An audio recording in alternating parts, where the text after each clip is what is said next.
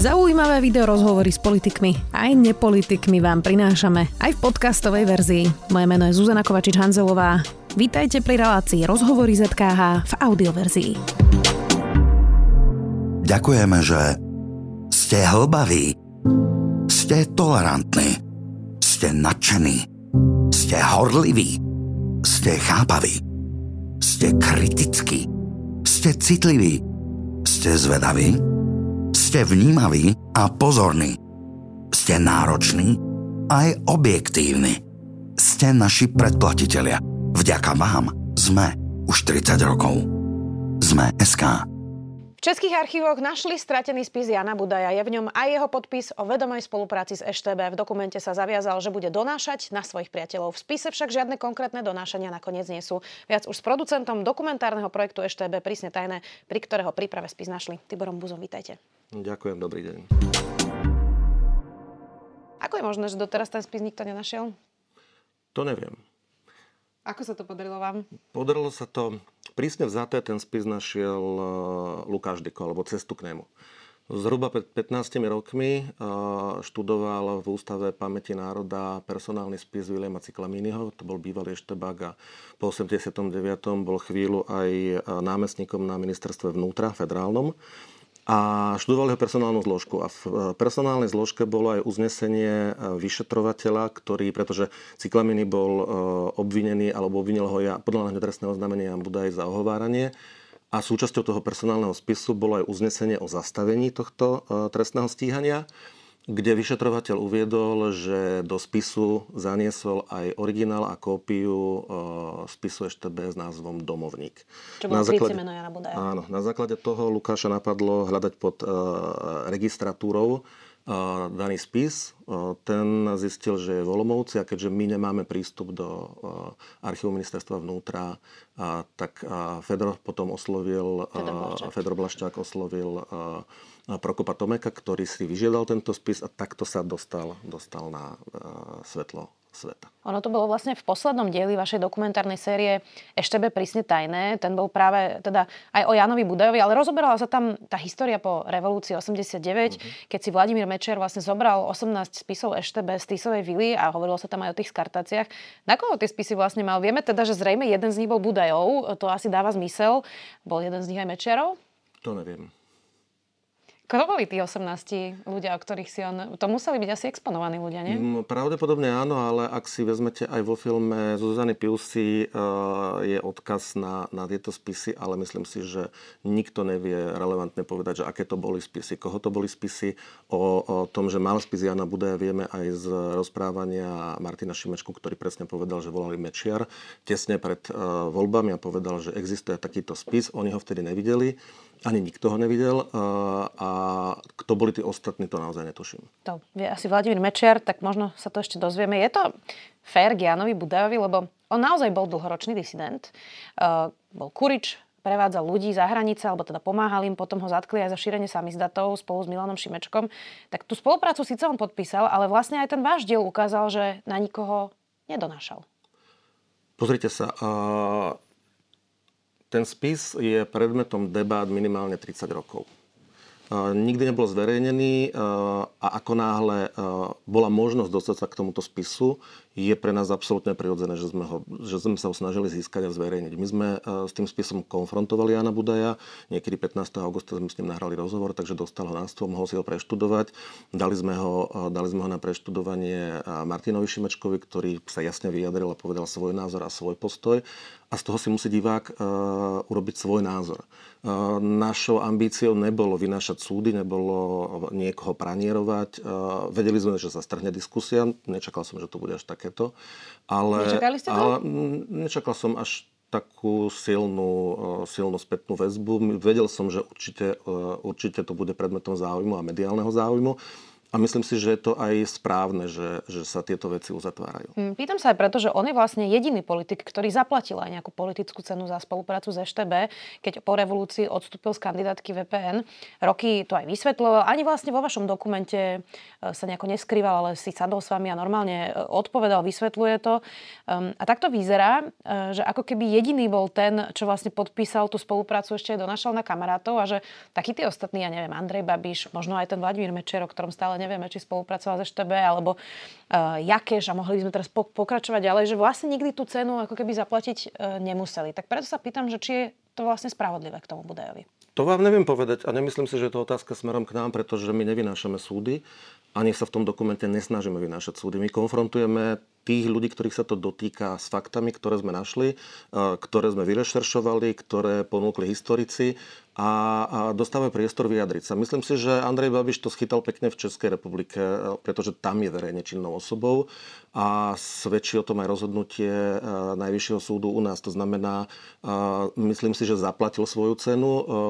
Ja teraz nebudem súdiť, či to je Gianovi Budajovi fér alebo nie, či zaplatil svoju cenu alebo nezaplatil cenu, pretože myslím si, že to je skôr na debatu medzi ním a ľuďmi, ktorých sa to dotýka. No a to presne je ďalšia moja otázka, lebo úplne rozumiem tomu, že Martin M. Šimečka má absolútne právo hnevať sa na Jana Budaja ako jeho blízky priateľ, že mu to Jan Budaj teda nikdy nepovedal.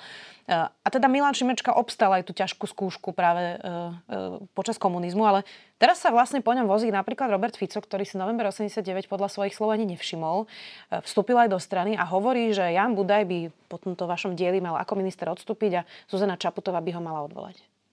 Mm, vo všetkej úcte ja sa nebudem vyjadrovať k tomu, ako sa budú uh, tieto veci teraz zneužívať na politický boj. Uh, vždy to tak bolo, vždy to tak bude. Našim cieľom nebolo uh, poskytnúť niekomu muníciu a špeciálne nie Smeru alebo, alebo niekomu ďalšiemu na to, aby sa vozil po Janovi Budajovi. S tým musí on rátať, pretože verejne činná osoba a aj preto sme sa tejto téme venovali, preto sme, sme tento spis zverejnili, aby sa mohol obhajiť, aby mohol povedať, že čo je na tom pravdy, čo na tom pravdy nie je a skonfrontovať ho s ním. Myslím si, že ten film bol nesmierne korektný a, a a tak, ako sme ho, sme ho mm, zostrihali a ponúkli divákom, nemôže, nemôže mm, protestovať ani Jan Bude, ani nikto z historikov, ani nikto z dotknutých. Neukazuje to práve ten problém, že na Slovensku vlastne tú tému celú spolupráce s EŠTB, ale aj e, čas pred revolúciou vnímame extrémne čiernobelo, že vlastne z dnešného pohľadu úplne iného spoločenského kontextu súdime e, tých ľudí e, a tvrdíme, že teda sú diskvalifikovaní, hoci to museli byť naozaj ťažké životné dilemy. To súhlasím, ale druhá vec je, nepokladám za šťastné, alebo bolo by vyslovene nešťastné, ak by sme sa týmto témam nevenovali.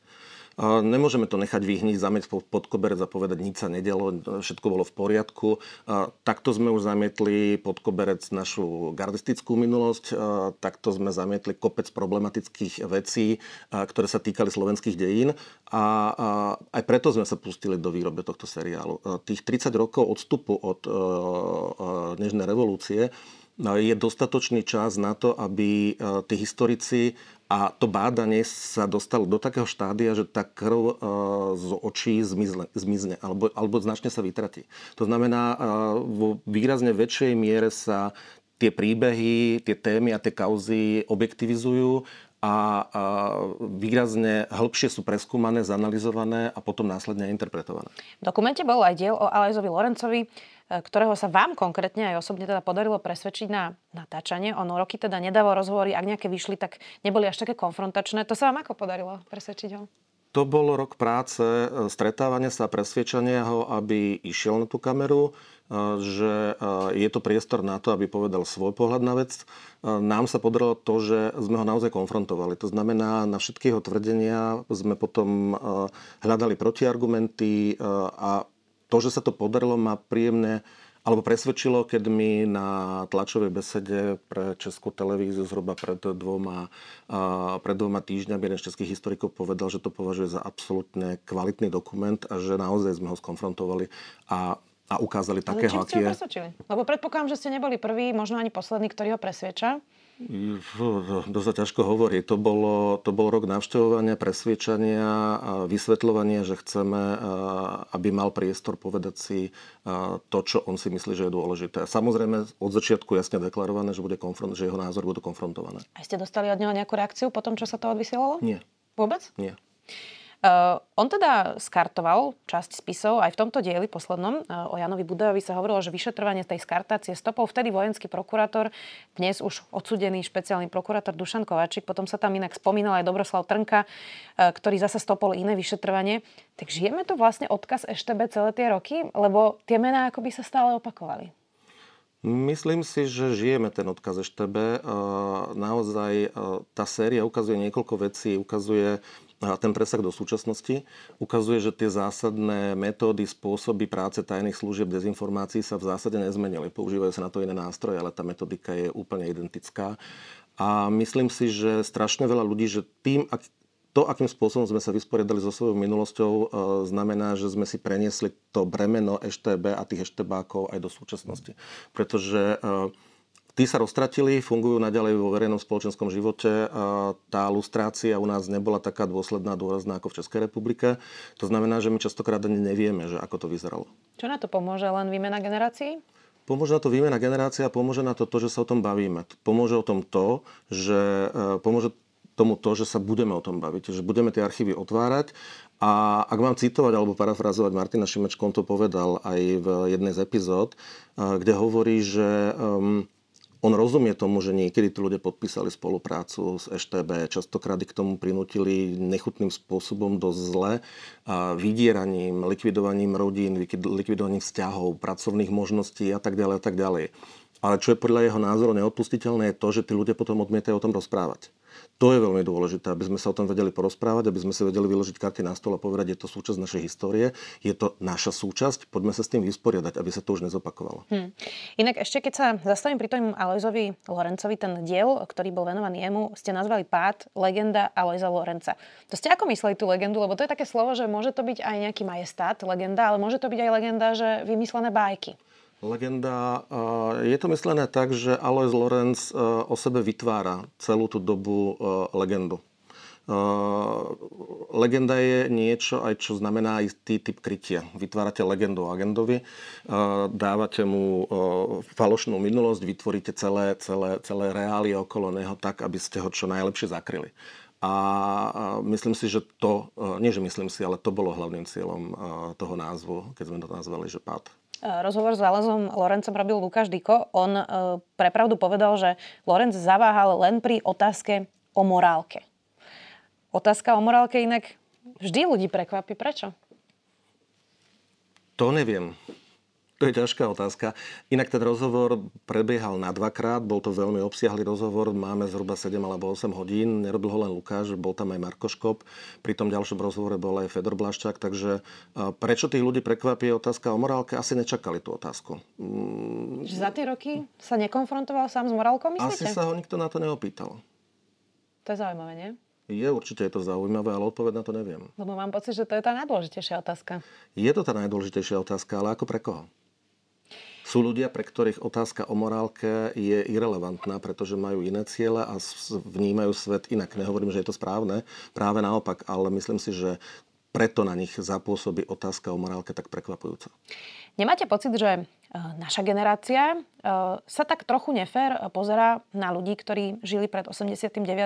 už taký ten aktívny dospelácky život, lebo mnohí aj moji rovesníci veľmi z vrchu pozerajú na ľudí, ktorí boli v strane alebo podpísali nejaký typ spolupráce.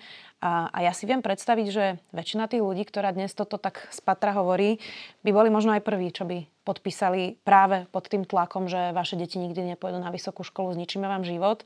Um, tak vnímame správne tie morálne dilemy, ktoré naši rodičia museli žiť, že to naozaj nebola jednoduchá doba. Nevnímame to správne. Súhlasím s vami. Ja som mal veľmi zaujímavú debatu niekoľkokrát s Agnesom Snobkom a bavili sme sa presne o tom a mám a, a, a zdieľam jeho názor. Myslím si, že ho máme takmer identický. A nechcem pôsobiť konšpiračne, neznášam konšpirácie a rôzne interpretácie faktov a stupidné interpretácie, ale um, Niekedy mám pocit, že zverejnenie zoznamu agentov EŠTB alebo ľudí, ktorí spolupracovali s EŠTB, bol posledný dokonalý kritiťah EŠTB. Z jednoduchého dôvodu, častokrát, e, alebo minimálne z 80% ľudia boli perzekuovaní, boli e, psychicky v 50 60 rokoch aj fyzicky týraní, bolo, boli vydieraní, boli použité proti ním rôzne donúcovacie prostriedky. A vydierali, že ich deti nebudú študovať, nebudú môcť testovať, zastavený kariérny rast, etc., etc., etc. A tí ľudia častokrát zlomení podpísali a tým, že my sa 30 rokov naháňame za agentmi a spolupracovníkmi EŠTB, si nikto nevníma a nikto nehľadá tých skutočných EŠTBákov, ktorí boli celý čas pozadí a celý čas to riadili. Takže eh, áno, súhlasím s tým, že eh, nie je to úplne fér voči tým ľuďom a my sme sa snažili získať eh, rozhovory a získať pohľad aj na tých ľudí, ktorí skutočne pracovali v ŠTB, neboli konfrontovaní s ŠTB a neboli prinútení podpísať akúkoľvek spoluprácu. Keďže ste v tom dosť hlboko a robili ste na tom dlhé mesiace, čo vás osobne, pán Buza, najviac z celej série o ŠTB prekvapilo? Predpokladám, že ste do toho išli s viac vedomosťami ako bežný divák, ktorý si to pozrie. Čiže čo vás osobne na tom najviac prekvapilo? Takto, aby som bol úprimný, ja som predovšetkým producent. To znamená prácu, ktorú sa týka výskumu, analýz, rozhovorov, štúdiu materiálov, to mali na starosti predovšetkým režiséri a odborní garanti, to znamená historici, s ktorými sme spolupracovali. Všetci, všetci tí, ktorí sa na tom podielili, to kvantum ľudí. To znamená, že ja sa nechcem hrať na experta, nechcem sa hrať na odborníka a tvrdiť, že tomu rozumiem. vás mohlo prekvapiť? Samozrejme. Uh, veľa, uh, veľa tých vecí, um, čo ma prekvapilo najviac,